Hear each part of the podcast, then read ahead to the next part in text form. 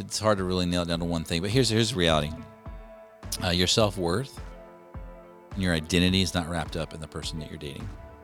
It needs to be in who Jesus is making you to be. And you need to pursue Jesus, and you need to become the person that Jesus wants you to become. Everything else will take care of itself.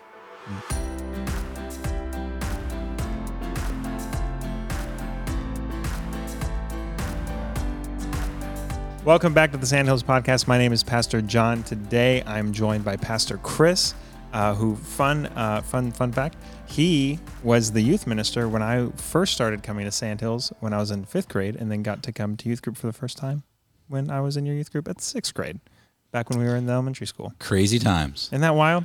It's amazing how God has worked these things out, and now here we are It is working pretty together. amazing. amazing stuff. So today we will be having a really great conversation centered around uh, what do biblical relationships look like, uh, specifically romantic relationships. And if you've been tuning in uh, for the last couple weeks, we've been talking about sexuality, we've been talking about homosexuality, and now we're going to be talking about the idea of what does relationship look like biblically. Um, and as we get into this, we're also going to be talking a little bit about purity culture, which will then get into the idea of church hurt, which we'll be addressing next week. So, uh, but as we jump into this, um, Chris, why don't you tell us a little bit about who you are, how you came to faith, how you got to Sandhills, that kind of stuff.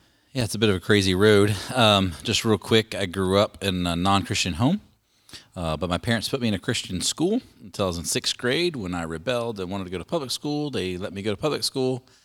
I fell into all kind of sin at that point. Um, and uh, around uh, eighth grade, a friend of mine invited me to some youth event, and I went to this event.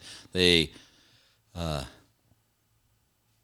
you know, kind of coaxed us into the gospel with some, uh, I would say, some emotional stuff, like really just pulling on our emotion strings and fear, and presented the gospel. And I just like, yeah, well, okay, I don't want to go to hell. That's I, I was it was a get out of hell uh, card, and uh, I jumped on that. Uh, but my parents weren't believers. I didn't really plug into a church. Uh, when I was in high school, I started going to a church just for girls. My uh, my identity was wrapped up in uh, relationships with girls, being liked by girls. I did not have a relationship with Jesus, um, and uh, and that went on till I was in my early to mid twenties and started really seeking. I, I always believed that Jesus existed and that God was who He was, but I never trusted Him fully.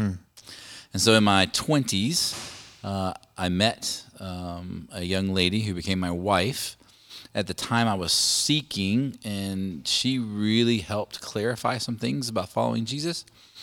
And uh, I asked her on a date. She said, "No, I don't date non-believers." And I was an ocean lifeguard at the time, and she goes, "I, I don't, I don't go out with believers."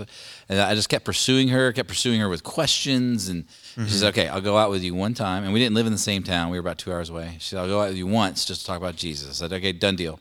Well, there you go. and man, I and it was and here's what happened.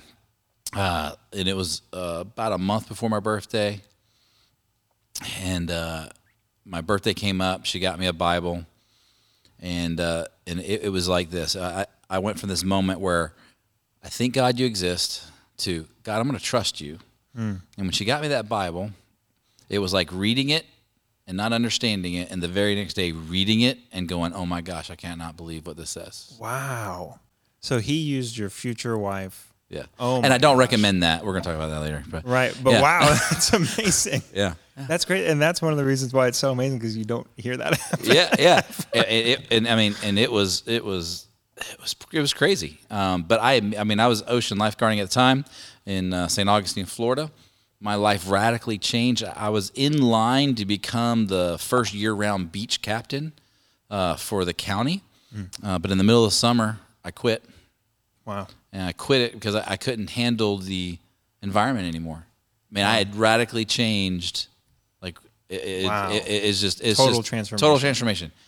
Everything about it. And so I was like, okay, so I'm out of here. I mean, I, and I quit and got a job at SeaWorld and moved to Orlando and a bunch of other stuff happened there. But yeah, that's how I came to know the Lord and really surrendered. Uh, you know, and trusted Him with my whole life, and there was a radical transformation. That's amazing. And so you've been at Sandhills. Have you been at Sandhills the whole time that you've been doing ministry? No, so I, so my wife and I got married. We moved back to St. Augustine. I jumped into this little church, like actually a week or two before I got married. And this is how I got into ministry, or the beginning of it. Is I went to this little church, liked it. It was right on the beach. It was a cool little church. Um, and the story goes like this: is, is I thought I was going. We were moving back to St. Augustine. I was going to go back to school, become like a PE coach and Mm-hmm. coach football and do FCA. That's kind of what I felt like the Lord was Okay. putting in my heart, right? But we're getting married. I started looking for a church for us. So I'm looking around, go to this little church. After the service was over, I liked it. Went to talk to the pastor. I said, "Hey, you guys- guys have a youth ministry? I might be interested in serving. Is if we call this a church home, you know?" And he's like, "Oh, really?" Uh, he goes, are, "Are you married?" It's like I was like, "No." And so he had a smile that kind of turned into a frown. I said, "But I'm getting married in, in about a week or two. And he started smiling again. I was like, this is weird. And then he called this guy over. His name's Richie, and he was leading the youth ministry. He was a college kid. Called him over, and they said, yesterday we prayed for three hours that a couple would show up and take over our student ministry. Oh my gosh. And so within six months, they hired me Wow. part time, and I took over the student ministry at that point. Oh my goodness. How long were you there? three years, and then I then we moved here to CIU to go to CIU because I had no training. It was a church, so he was required to do three teachings a week, so Wednesday night, Sunday morning, Sunday night, and he was an exegetical teacher like Jeff, Mm-hmm. verse by verse, and so he had no time to train me, or and so I was like, he's in it. Yeah, and I'm trying to learn on my own, and it, it was kind of hard. Uh, learned a lot of good lessons, um, and uh, but just I met a guy who was a former prof- professor at CIU. He says, "Looks like you look you look like someone who needs some mentoring." I said, "Absolutely. I don't know what I'm doing," and uh, so he started mentoring me, and then uh, then it was like, "Hey, felt like it was time to go to CIU." Had some stuff to work on in my own personal life, and needed to get some professional training, and so we came to CIU, visited on 9/11, and like 2001. 2000 with 9/11, Oh and uh, the way they handled that, just we were like, we want to be here. Wow. And, How did uh, they handle it? Now I, I don't was, know. oh, it was awesome. Just how they handled chapel Hmm. and praying, and then uh, what had happened was Hope, our oldest, was Mm-hmm. uh, just six, five months old at the time, and so she was down in Florida being watched. We flew up here, so with 9/11, all the planes were grounded, Yeah. all the rental cars were grounded. We are like, we got to get home, Oh and so some students drove us home back down to Florida. Wow. Yeah. So That's was- amazing. so you knew awesome. CIU was That was it. the place. Yeah. yeah. And then that's how you got Yeah. connected to Sandhills. Yeah, I came came Sandhills and then um, and got connected through Sandhills about a year being at CIU. Mm-hmm. Yeah, that's about right. Uh, and uh, so August of 2002 is when I came on part time. Uh, when we were a small church, about 100 or so people. Uh, Pastor Sean and Pastor Eric were in sixth grade at the time. And uh, Sean is behind the camera right That's now. right, That's yeah. fun. so there was about 10 to 12 students on a on a weekly basis. So Wow. uh, yeah, so August of 2002. So you're coming up on 20 years. I am. Wow. That's crazy. That's crazy. Isn't it? That's amazing because I mean, so many, so often, um, you hear that youth pastors are only there for like a year, two years, and it's really just a stepping stone. But you've always had a heart for students, even when you're wanting to be a PE coach. Yeah. It was for high schoolers with FCA, so Yeah. that's always been on your heart. It has because of just how I grew up. And then that gets into this first question: is what's the first thing that comes to mind in your relationship? You've got a, you've got a whole lot of of Baggage. experience. Yeah, I'll just say baggage because actually, uh, you know, when when you say relationships, there's mm-hmm. the I have two filters. I have the filter of my old self, and it would say sex. Hmm. You know, relationships were defined by sexual pleasure. You know, whether or not I was in a sexual relationship to bring me pleasure, uh, that was my identity. You know, um, and and now uh, I would say relationships is really uh, about receiving and giving. You know, learning to love. You know, that's what relationships are. Yeah. Are the image of uh, I call it Trinitarian covenant relationships, something I learned um, at school. But this idea of giving and receiving, the Holy Spirit, God the Father, Jesus the Son, are giving and receiving love throughout history. We can see it through Scripture, Um, and the idea that relationship, that's the image, that's the perfect view.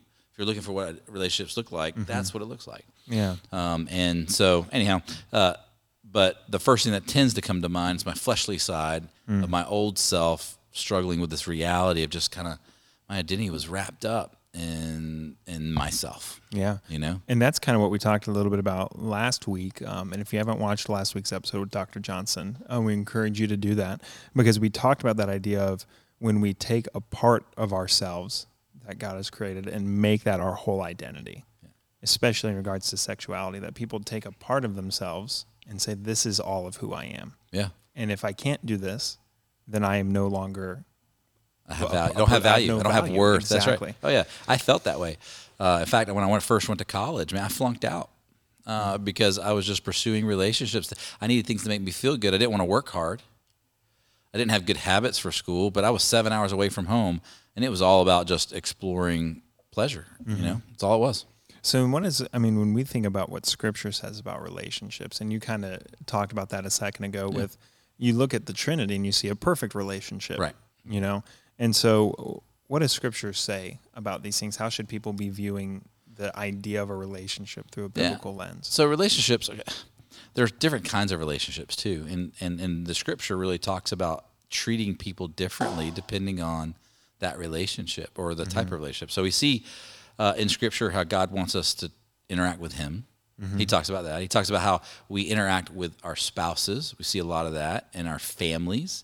We also see how we're supposed to relate to one another inside the church and then how we relate to people outside the church. And if you look at it, there's some differences and nuances in all of those. Right. But the crux of it all is this new love ethic that Jesus gave on, on his last day, uh, and the um, when he was doing Lord's Supper and the you know, and he's getting ready to go to the cross. He said, "Hey, love as I have loved. That's the new command I give you." And after that point, they didn't have the resurrection to look Right. back on to say, "Oh, that's that's what he means, love like that." No, the last three years they spent with him, he gave them an image of love, and it was sacrificial. It was loving. It was challenging. It was challenging. Yeah, There, and you can get back to some where he really right. hits him It- upside the head. It wasn't this just emotional thing. Hmm. It was about community. Um, I often talk about the, one of the reasons why I love going on international mission trips and we go to the DR is because it's the closest thing we get to heaven. Because mm. when we are all focused on one thing, we're talking about Philippians where it says, be focused on one thing, where we come together like minded in one spirit, right? Mm-hmm. And then we are focused on sharing Jesus. We're focused on being transformed by Jesus. We are focused on making sure that each other is loved and cared for. Mm. And then we're experiencing that together. in community. Oh, it's the Glorifying closest thing. God. That's right. Yeah. It's the closest thing we come. In fact, we have students who would go on mission trips, come home and get mad, and parents would call me like, "Why are they mad? They they had a great time." I said it's because they're coming down off of what the closest thing they'll ever have to heaven, Hmm. the relationship and the community that we lived in. They're not experiencing that anymore. They're Mm-hmm. home by themselves, you know, lacking some purpose, and you know, and it's just like, wow. and going back to maybe some of those pursuits Right, that yeah. pull them away from that. Yeah, or struggling or wrestling with what I Those should do. might- Yeah, that's right. Exactly. Yeah. And so uh, when we talk about relationships romantically, Mm. what is the Bible saying about how we should approach that topic? So the Bible is not real clear on dating relations. It's not direct, but it does give us this idea that marriage, which should be the ultimate goal of dating, right? That if we're going to be in relationship with each other, that it should be done in a way that honors God and honors the other person before we get anything out of it. So there's this reality that, um, so uh, 2 Corinthians 13 um, gets read at, or 1 Corinthians 13 gets read at all these, all the weddings. You know, love is, love is kind, and it goes through this whole thing. How many of us really think about, like, in a dating relationship, that this is who I need to be? Mm. And that's the standard. That's the standard. Like I need to become this so that the person that I'm dating doesn't become the focal point of my life. Mm. So I think romantic relationships it's easy to make that person the focal point or the focus of pleasure or the focus of happiness. Mm-hmm. And I think with romantic and dating relationships, it's easy to move the person that you're dating and kind of do this swap with God. We move mm. God out of the focus or take him out of the primary role and put that person in there. Mm. And so, dating relationships, when we see in Scripture, there aren't any.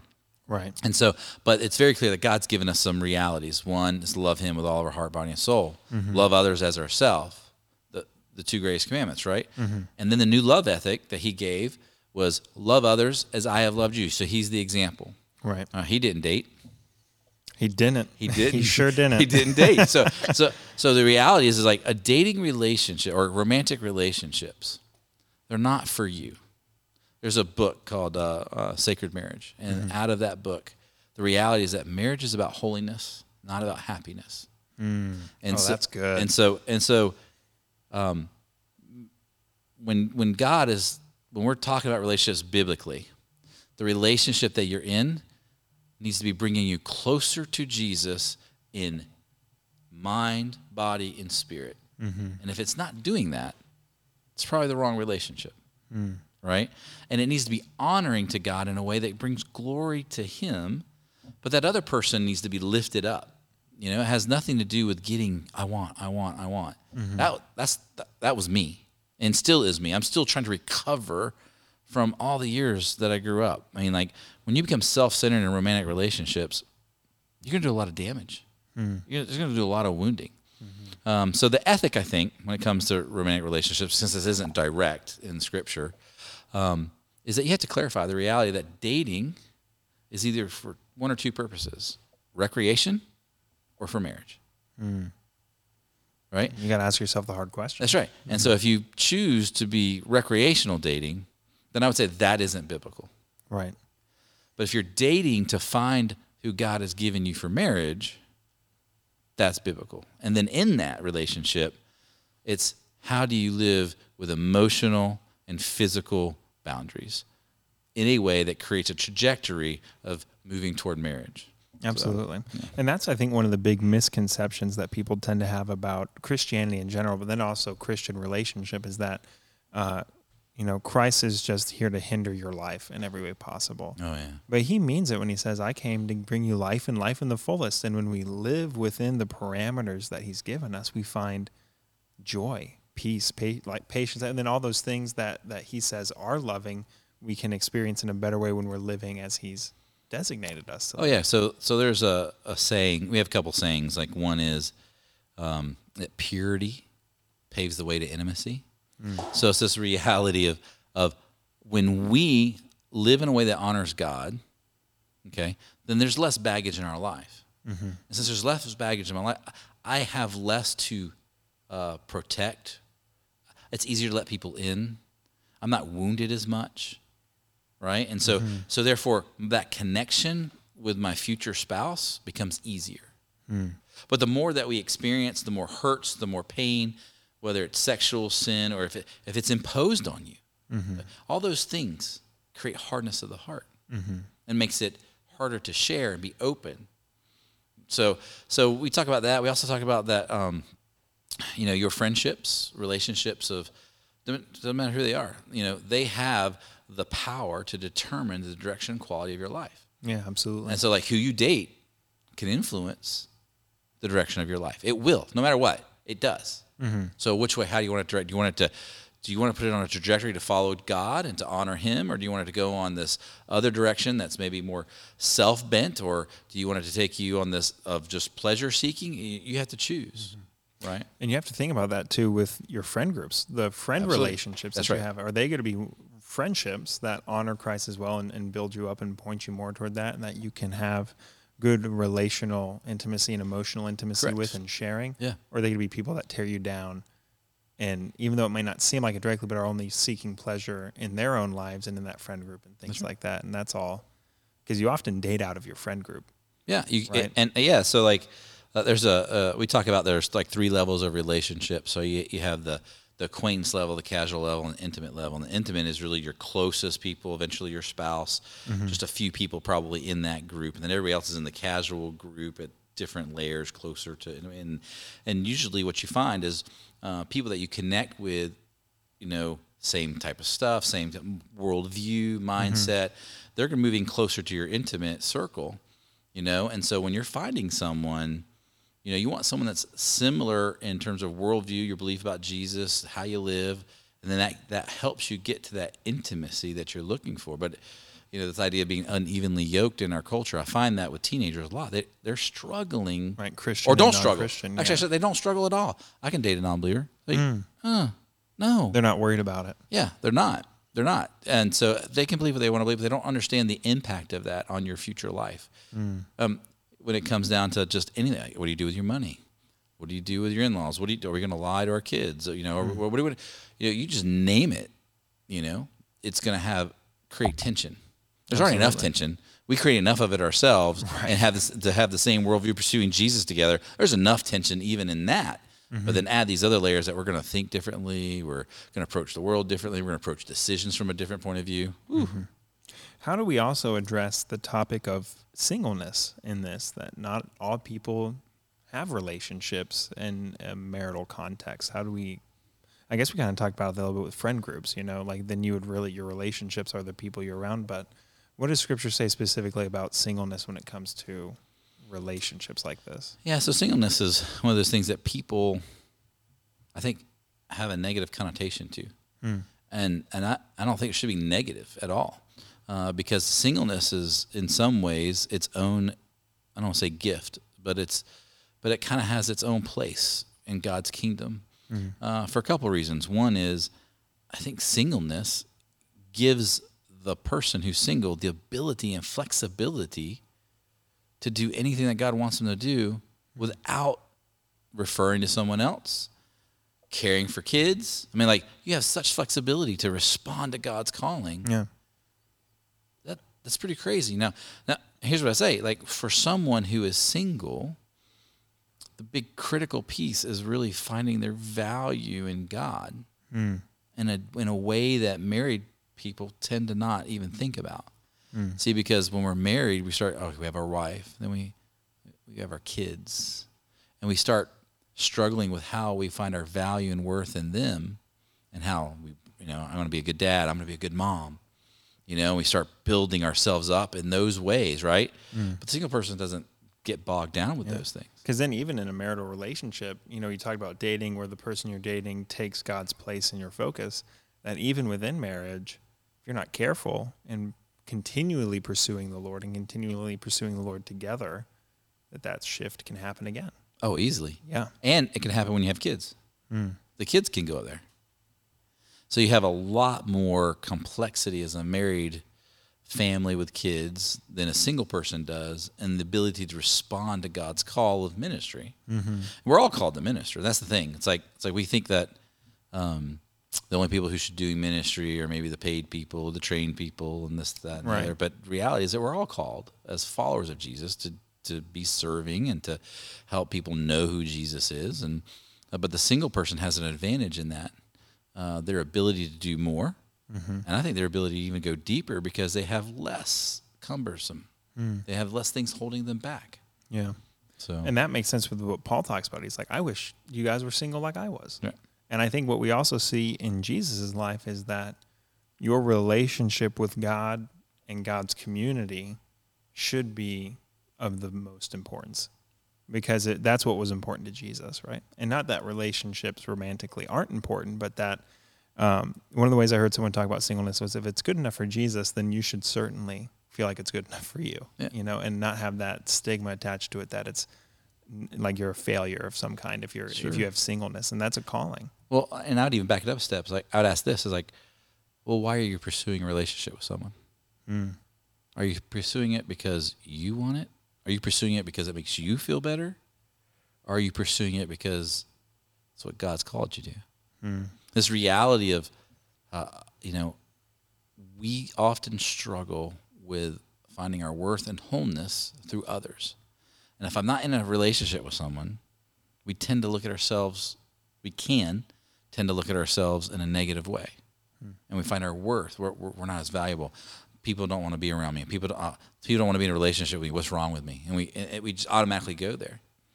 And we need to understand, and, and I think we need to do better, better at teaching this to our children, and um, and we really try and emphasize this with students. Is the reality is is that we got to find our worth and value in who Christ has made us to be, not in what we do, not in who likes us, You know, we're in this whole social media culture. Ah, follow me. Look at this. How many likes do I have? You know, that is detrimental to this idea of I could be single and I can I can be content, and Right. and fulfilled. fulfilled, right? And and this idea that I gotta have someone to be Mm-hmm. someone.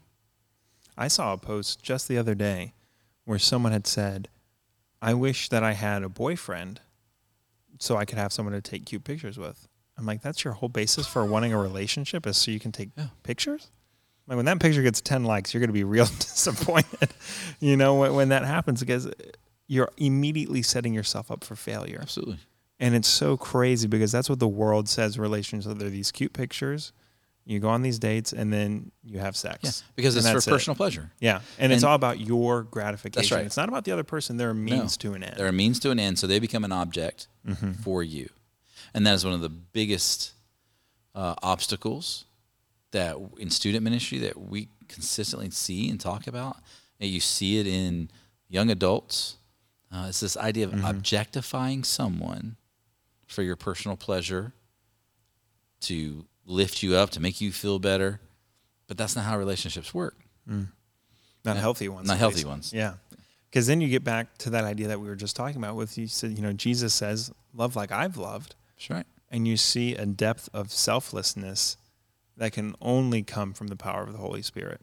Which then, if you call yourself a Christian, and hopefully, I mean, Lord willing, the Holy Spirit's empowering everything that you're doing, and you're tapping into to Him for everything. But especially in relationships when someone else's heart is at stake, are you loving them like Jesus has loved you? And are you allowing Him to guide your relationship? Because that's what a healthy biblical relationship looks like: is one that's completely centered on Christ and is fueled by His Holy Spirit. Yeah, I mean, Song of Solomon talks about this idea that every relationship should look like rafters in a big cathedral. In other words, they're open. There's mm. nothing to hide. You see mm. everything. Mm-hmm. So, is it, it, the, your relationship can it be seen by everyone? Mm. Everything you do, is it known? Mm. Or are you hiding things? Are you doing things that you know you're not happy with? Like it's this whole idea of openness. Let's let's honor God and each other. And we often talk about this as like, you know, ten years from now or five years from now, depending how old you are, or whatever. Like, what story do you want to tell your future spouse? Mm. That's good. What story do you want to share? Like when you meet, what do you want to share with them? Or are you going to be afraid to share? Because I mean, I'll tell. I mean, I've been married for almost two years now, and those were hard conversations to have to confront my past and confess my past, and to see the hurt that it causes in the present. Even after the past had been right. reconciled, I'd been forgiven by Christ, living in the, the power of the Spirit and walking in, in righteousness. The ramifications of my past sins still had rippled ripple right. effects. And that's what we all forget. Mm. We don't think about our future, our preferred future, to honor God, to have the right person, and to share deep intimacy with them. We don't realize the things that we do today will affect that intimacy. One of the best things I heard while I was at CIU as a freshman was you need to choose today to love your future wife or your future spouse, you know, your Right. future um, family and choose them. And then that conversation was specifically in regards to pornography and how that's that's a whole other conversation of how that's poisoned relationships. Um, especially in marriages, how it's poisoned relationship. Um, but in that conversation, you say you've got to say no to those things in order to say yes to your family because it's going to destroy your marriage. It's going to destroy your family. You've got to say no to those things today so that in the future you can be walking and rejoicing. Yeah, so you got to create good habits, spiritual mm-hmm. habits for you, and and and like so when we talk about the the Corinthians passage where love is love is the so what we talk about this idea of is stop looking at someone who fulfills that list, become the person that fulfills that list. Mm. Right? If you can be that person, you'll attract the person that you're really looking for. Mm. Right? Because if you're living out and pursuing Jesus and you are doing all the things that God wants you to be doing, more than likely along that journey, you're going to find someone that's doing the same thing. Yeah. And you like look around, like you're you're going on mission trips and you're doing this and you're going there and you know maybe you're going over here and you're but you're all about serving and loving and eventually you're going to come across somebody who has the same heart. And You're going to mm-hmm. look around and be like, "Hey, that- that person's like me." Hmm. They're And uh, doing hey, how'd you get? I've been following the Holy Spirit. Yeah. How'd you get? here? I've been following the Holy Spirit. and and and then you'll be realize like, oh wait a minute, we're, Like, we're oh, you want to follow the Holy Spirit together? and that's where we get into this other misconception that Jesus doesn't want you to enjoy the physical side of relationships. He does in the right timing, Oh, absolutely. which is within the context of a heterosexual marriage. And again, if you haven't seen the podcast from last week where we talk about homosexuality, this plays into that conversation now of that the design for romantic relationships is male and female and mm. that's black and white in scripture and so then when you are in a relationship as you're going through the dating process doing it just as we've talked about and then when you're in the marriage context don't stop doing that continue doing that and then enjoy the fruit that he's allowed you to now have Amen. which you see in song of solomon Oh yeah, where it's absolutely. beautiful, it's wonderful, it's glorified. God wasn't like, oh crap, I made humans and now they can have sex with each other. This is awful. What a mistake I've made.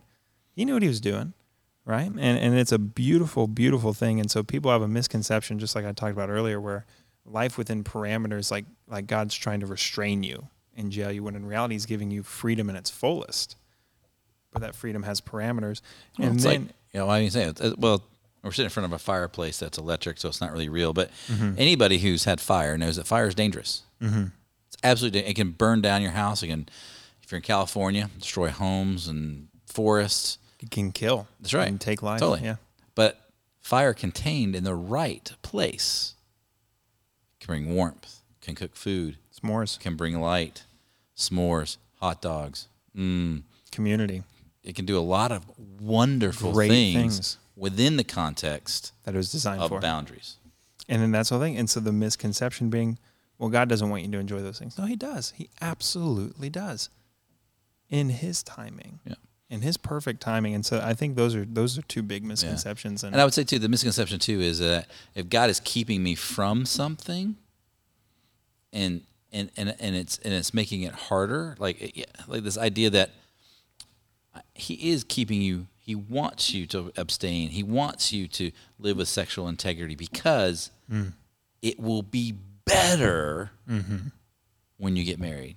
Mm-hmm. But if you have all this baggage, it won't make marriage better make it it will harder. actually harder. Mm-hmm. And that's the reality. It's like it's like i i if you follow me over here, when you get married, it will be better. Promise you. I, I guarantee you that. But if you live in your pleasures and your desires over here, and you follow the world's outline. that's right. Marriage will not be better. Can't.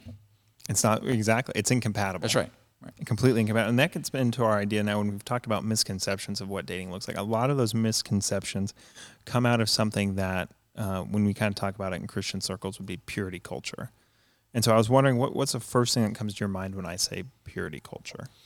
Well, I grew up um, in the 80s and 90s, and there was a big push at that time. When I, uh, not for me because uh, I wasn't in church, but when I look back at church history, um, True Love Waits stuff, you know, 2000s and or, or late 90s too.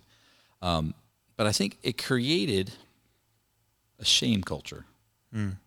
So when someone failed or didn't live up to their you know pledge, created shame uh, and guilt, and instead of empowering to restore to work through the reasons, it was kept because they did not want to say, "Oh yeah, I failed." Mm. None of us want to say we fail, mm-hmm.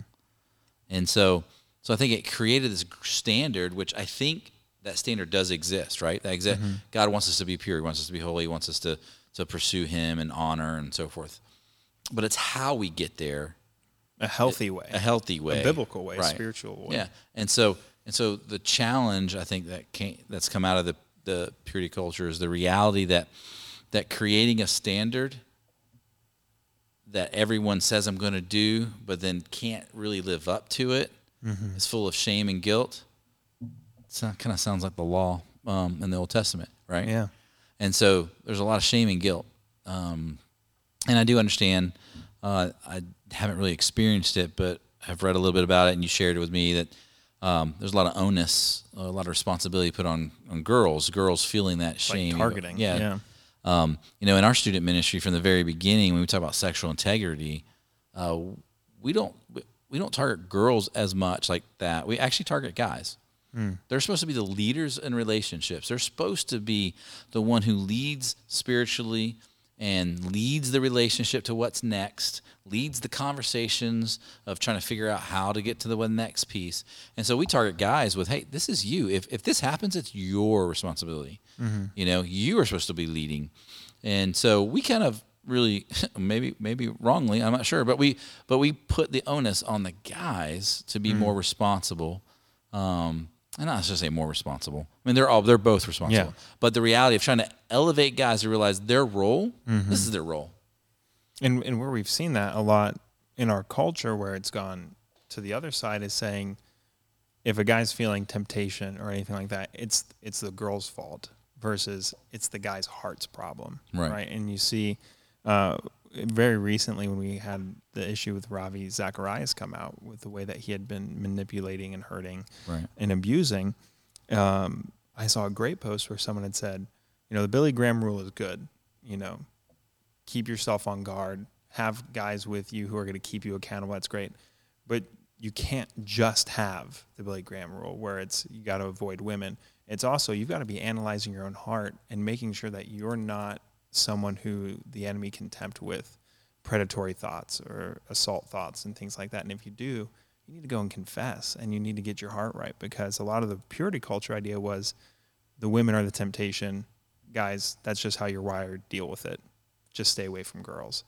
And so to hear that that's what the heart of the church has been in, in raising up Christian men is the idea of you guys need to be checking your own hearts because God's holding you accountable in relationships. I mean, that's Yeah.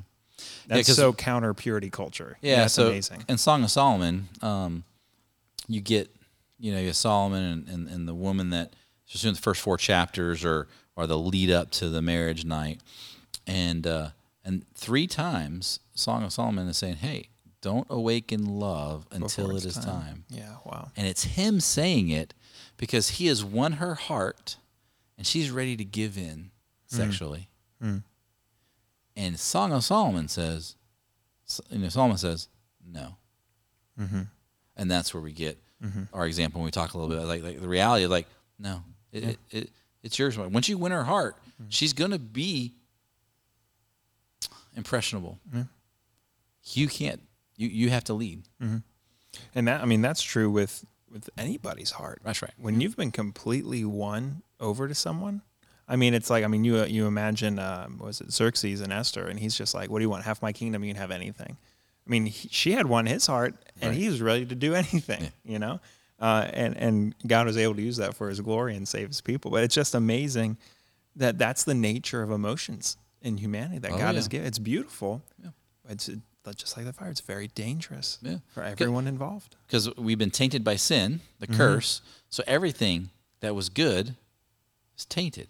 Mm. Has a has a evil side to it, and so we're living in this world where everything that was beautiful and wonderful and perfect has been altered, and we have to be on on guard for that. And the reality is that relationships are great, but you have to understand the nature of relationships. You have to understand your own nature, your own place where you struggle and you're tempted, and you have to work on those things, put safeguards in, be open and honest about those things. Like you said, being honest with God, working with God. Like, believe it or not, your relationship with God and the depth of that is key, your key to being able to be in a relationship and be in a healthy relationship. Absolutely. If you ever want to be satisfied in a dating relationship, you need to be satisfied first in your relationship with God. Yeah, because everyone that you date, everyone that you will marry, will let you down. They cannot fulfill your desires. Can't. It's impossible. Only God can. Only that. God can fulfill, and God can bring in some uh, someone else to help be your helper, or to someone to come in and and um, illustrate the gospel to yeah, the illustrate the gospel. the but marriage, but this yeah. idea of being connected on a deep level with someone with deep meaning and purpose. Mm-hmm. I mean, that's you know, like like like this idea that your marriage can also be an image of your relationship with God. This Mm. deep intimacy, right? So it's a this physical part of that, right? This physical image of this deep connection of giving and receiving love to one another. Not for the sole purpose of getting something out of it, but because you want to make something of the the, the marriage, mm. not just of yourself. Mm. So when you do that, it's amazing what marriages can do and become and what you can overcome. And because life is full of a lot of difficult things. Yeah. There's loss, there's betrayal, there's accidents. Someone gets sick, someone gets a car accident, and now they're in a wheelchair. Mm. How do you overcome that? Mm. All your hopes and dreams are gone. Mm. Unless Someone starts dealing with depression. Yeah. You know, anxiety and depression are on the way up. Mm-hmm. So, what happens if everything's, you know, about every seven years, it seems like people change. And so, the person you marry now isn't going to be the person in 10 years from now. They're going to be different. Growing and changing. Just like you're not the same person you were seven years That's ago. right. That's the same thing for the future. So, how do you love someone that's changing? Mm. How do you love someone that maybe, you know, you have a child and they're not completely healthy or normal?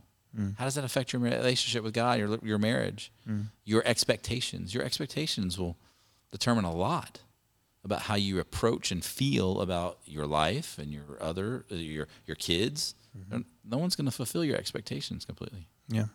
Yeah, yeah, that's that's so good because you talk about that. I have things that change, and if you're putting your hope in something that's changing, you're going to be left upset, angry, confused. You're going to lash out. But when your whole definition and understanding of love and acceptance comes first from the one who is unchanging, then you're going to be able to keep pouring that out as you get poured into through that source, and you keep that first thing first, which is our pursuit of Christ. Yeah, because marriage is not about happiness, it's about holiness. Mm-hmm. It's about becoming more like Jesus. And Jesus gave up himself in a way that none of us could ever imagine. Mm-hmm. And there's a passage about dying to self Yeah. and decreasing so that he can increase. Yeah. I mean, in the reality that in Ephesians, as a married man, as a husband, you're supposed to lead your family as Christ led the church and died for the church. What? I mean, Gave himself up. there's a there's there's a high calling for a husband, and I, and I don't think people realize the reality of this. Hmm. That the husband, you know, when it comes to your marriage, you're supposed to be giving up almost all of your desires hmm. for the good of your family, And not lording over. not lording over. Because Jesus could have lorded over us. That's right, but he didn't. He humbly served us and loved us and accepted us where we were at. Yeah. And so, so part of this, you know, and, and that's why we target the guys a bit. Is like, hey, you know what? You got to lead. You got to learn to be humble. Mm. It's not about you. It's about we. Mm. But it's not just about we. It's about Him. Mm-hmm. It's about Jesus.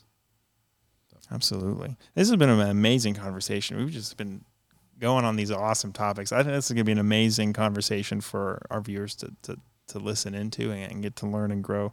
I mean, I'm being edified by this conversation, and so I know they will be as well. But uh, as we kind of wrap it up, uh, if you could say one thing to every Christian in a dating relationship right now, what, what would you tell them? There's so much to say. Um, it's hard to really nail it down to one thing. But here's here's the reality. Uh, your self worth and your identity is not wrapped up in the person that you're dating. It needs to be in who Jesus is making you to be. And you need to pursue Jesus and you need to become the person that Jesus wants you to become. Everything else will take care of itself. Hmm. Jesus said he'll build the church. And so, what he wants us to do is fall in line with him to build the church. And as you build the church, as you become who you're supposed to be, you're going to find the people you're supposed to be around. You're going to find the person that God wants you to be with. You're hmm. compatible with a lot of people, right? I mean, we can pick anyone to marry. I mean, you really can. I mean, you mm-hmm. know, the, you have guy parts and girl parts; they're pretty compatible, right? So, so the reality here is, is it's it's it's about following Jesus and pursuing Him, and in that pursuit, God will reveal people in your life that you need to be in relationship with. Mm. It's not about pursuing relationships and then squeezing Jesus into it. It's about pursuing Christ with all that you are and allowing Him to bring the people into your life that He wants you to be around. And from that, you will discover so much about who He is and who you are and the baggage that you the, the baggage that you will not bring into the relationship will make your relationship exponentially better hmm. You are protecting your marriage and your future relationships by pursuing Jesus and following Him. Absolutely. Thank you so much for being on the show. This is awesome. This is great. Uh, I'm really looking forward to when this hits the internet. So, thank you so much. Thank you guys for tuning in. Don't forget to like, subscribe, share with a friend. We are here to bless and edify you as best as we can. So, if you would like to hear about a topic coming up, go ahead and shoot it in the comments. We'd love to hear from you. Have a good one.